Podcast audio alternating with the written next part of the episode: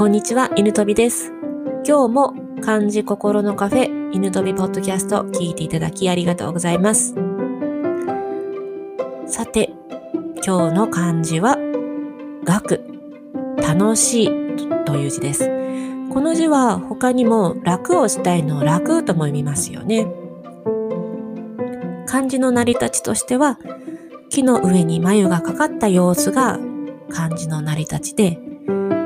どんぐりをつけた楽器の形から音楽を意味する楽が成り立って演奏すると楽しいという意味になったのではないかと言われています。あなたは最近何が楽しかったですか？私はですね、楽しかったというよりも楽しいものを見つけたんですよ。それがですね、書道の教材。教材って聞くと、うわつまらなそうとか、堅堅苦しくて面白くなさそうとか思うじゃないですか。私ももうずっとそういうふうに思ってたんですけど、今回買ったのは、高校生が授業で使う書道の教材。芸術家の高校かな？が使う教材を買いました。というのも、私あの書道を始めて知ったんですけど私たちが小中で習ったのは習字書写となってで書道がまた芸術の枠に入るっていうのを改めて知ったんですよ。これは結構衝撃的で全く違うんですよね。もう芸術になると面白さが桁違いなんですよ。ただ、の、書道教室とかは、まあその教室にも違いがあると思いますが、私が入った教室は、そういったあの、知識の方は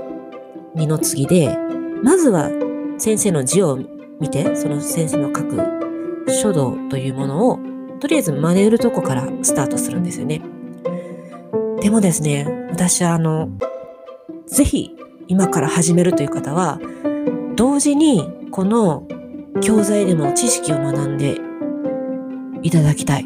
もう全然知識を学んで書く習字書道と、もう見よう見まねで真似から入る書道とでは深みが違ってくるんですよ。私ももう始めた頃にこれは知りたかったなという情報がたくさんこの教科書には詰まってまして、もうね、ぜひね、もう全く今からゼロスタートする人は、この高校の教科書一度見ていただきたい。それぐらいおすすめしたい楽しい教材ですので、非常におすすめです。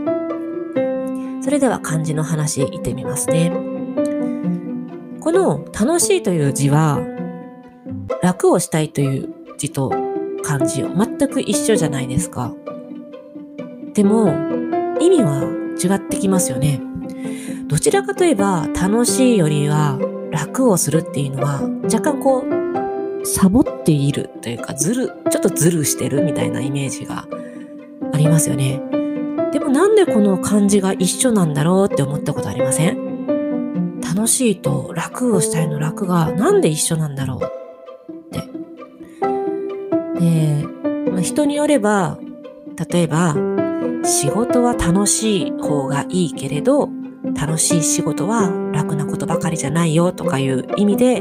こういう字になったんじゃないかとか言われる方もいます。うんうん、確かにそうだよね、と。これは納得ですよね。で、私は思ったのが、楽しいと楽をしたいって結局は人間の欲求じゃないですか。もう欲求を突き詰めればもう楽しいことばかりしていたいし、もうできれば楽をし続けたい。これで私たちって毎日それを求めて生活してる気がするんですよね。楽しいことをするためにはお金が必要で、働きに行ってもできれば楽をしたい。こういう生活が中心になってると思うんですよね。その証拠に私たちの身の回りには楽しいと楽で溢れてますよね。もう例えばスマホにしても、もうスマホ見るの楽しいじゃないですか。しかも、楽をさせてくれるでしょう。こういう楽しいと楽が商品になって私たちの周りにはたくさんあるんですよ。他には、うん、Amazon だったり、Netflix だったり、もう家にいるだけでね、たくさんのエンターテインメントが楽しめて、しかももう支払いだって指一本でタップすればできるし、レンタルした商品を返しに行くとかいう手間もなくて楽じゃないですか。素晴らしいビジネスが私たちの周りにあるんですよね。ということは、結局は、あの楽しいと楽がもうお金になるんですよ。突き詰めればね。なので、この漢字はお金を生み出す漢字なんだなって私は感じ、思ったんですよ。これでもよく考えたらすごいですよね。この漢字をどんぐりの楽器から作った人っていうのは、このことを知ってたんだろうな、ということですよね。すごいビジネスマンだったんだな。もう男の人が作ったかどうかわからないんですけど、すごいビジネスの才能がある方がこの漢字を作ったんだなと思うと、めちゃくちゃ漢字の世界って奥深いなって思いません？私はね、こういうことを考えるのが好きで、まあ人それぞれ